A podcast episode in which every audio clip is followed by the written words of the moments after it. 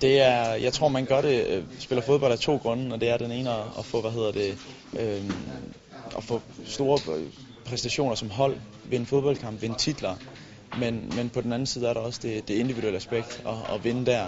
Og øh, sådan nogle priser her, det tror jeg er en, en kæmpe del af det, man gør det for. At få at vide, at man er god, blive bekræftet i det. Og, øh, og det har jeg været så heldig og dygtig at, at kunne få lov til i dag, så det er jeg utrolig, utrolig stolt af.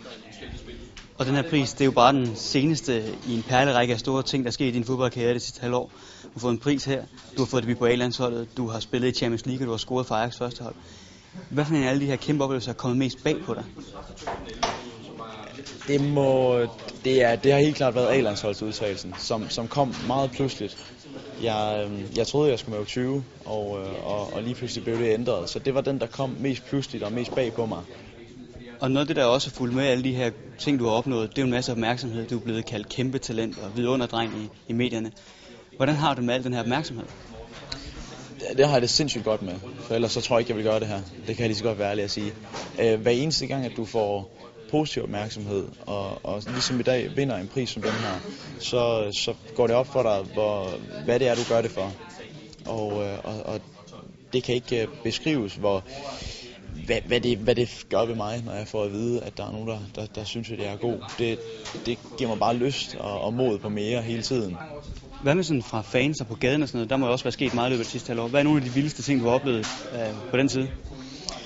Jamen, der har været, der har været mange forskellige episoder. Øh, gå en, en tur ind i Amsterdam, hvor, at, øh, hvor at folk lige pludselig begynder at, at råbe op om, at, øh, at, at det er mig, der, der går derhen.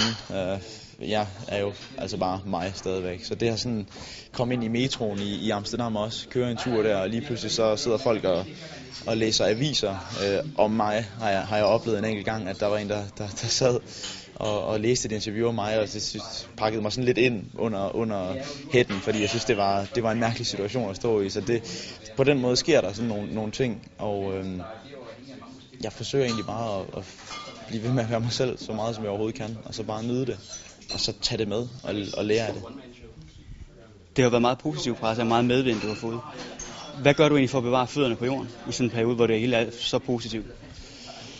Jeg øh, snakker rigtig meget i telefon med min bror, min mor og far.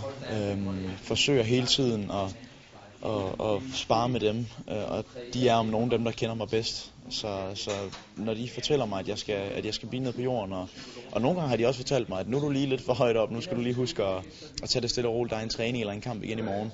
Og, og det er nok den, den bedste medicin mod det, det er, det er at få dem til at fortælle en, at man, man skal blive på jorden hele tiden, og det er de, det er de, de bedste til.